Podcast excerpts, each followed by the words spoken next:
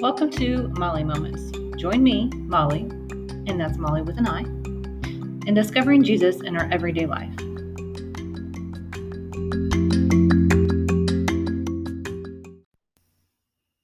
Hey everyone, and welcome to Molly Moments. Today we're going to talk about how I used something old and experienced something new.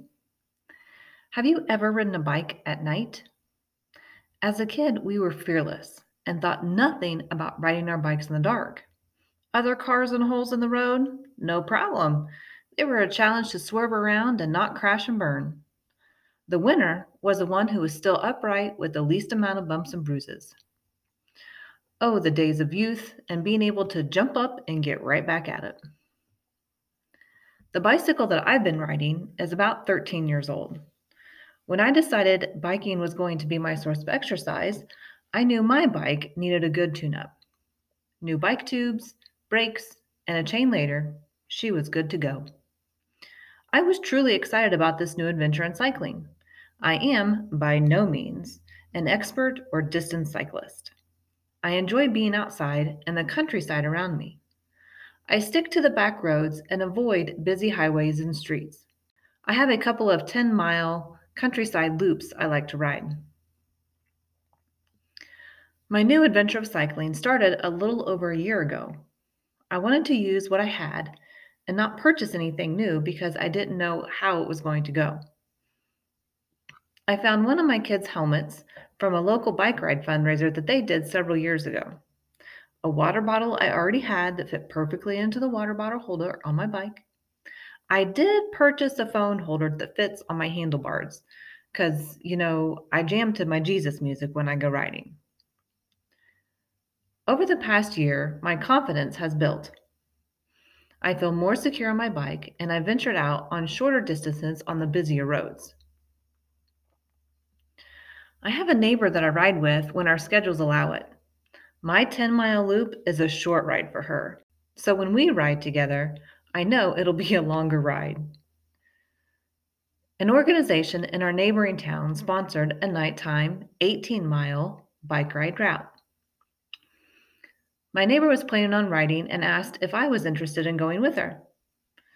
Let me point out, it's a nighttime ride that starts at nine p.m., which is rather close to my bedtime, and it would be my longest distance at eighteen miles. With apprehension, I threw my helmet in and said, "Why not?"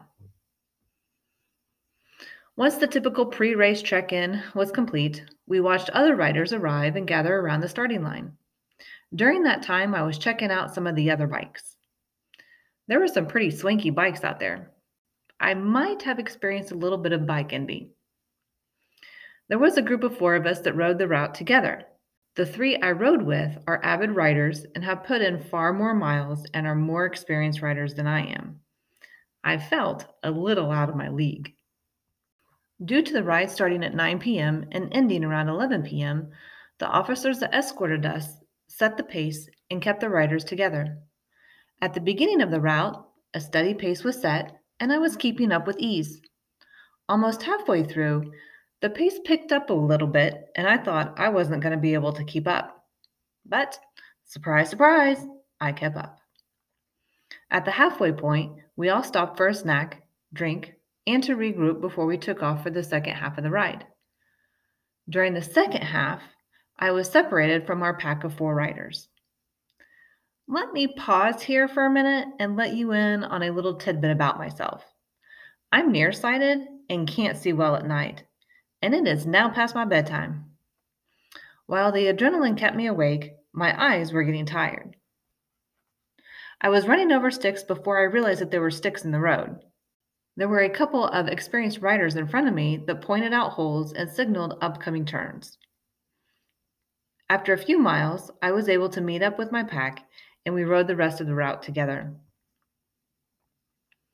Our finish line treat was a well-deserved dilly bar. Once our dilly bars were eaten, bikes dropped down to the car, and we shared our experience about the ride. Realization sunk in. I liked it. I really liked it. I had fun on my older bike, riding with my neighbor and meeting new people. The apprehension I felt in the beginning was replaced with a stronger desire to keep writing, extend my distance, and challenge myself with new routes. I had something old that helped me experience something new. People who thrive on experiencing new things intrigue me. Why not? Seems to be their motto. Try something new at least once, right? I have a bucket list like most people. What I find interesting, though, is I have more joy and excitement and pleasure when experiencing something new that was not on my bucket list, something new that was unplanned. Most times, fear and anxiety hold us back from doing something new that we hadn't thought of before. Riding my bike at night had never entered my mind. Glow sticks wrapped around my wheel spokes and handlebars added some fun and a little bit of light to my new experience. Yet, I still had to dig a little deeper into myself, dig a little deeper into Jesus, and overcome the doubts of being able to ride the distance and the weariness of my eyes and body. At one point during the ride, I felt anxiety. I was separated from my pack and I couldn't see very well. I had a, okay, Jesus, it's me and you, it's me and you moment. I knew he is always with me. He will guide me and keep me safe. At that moment, peace washed over, and I heard my riding buddies come up behind me as we finished the route together. That is so like Jesus to provide exactly what we need when we need it. Try something new today. Next time I go to Tropical Smoothie, I might try an avocado latte instead of my favorite strawberry limeade. Venture out and try something new today. It could become your next favorite thing. Thanks for sharing a moment with me. We are in this, experiencing new things together in Him.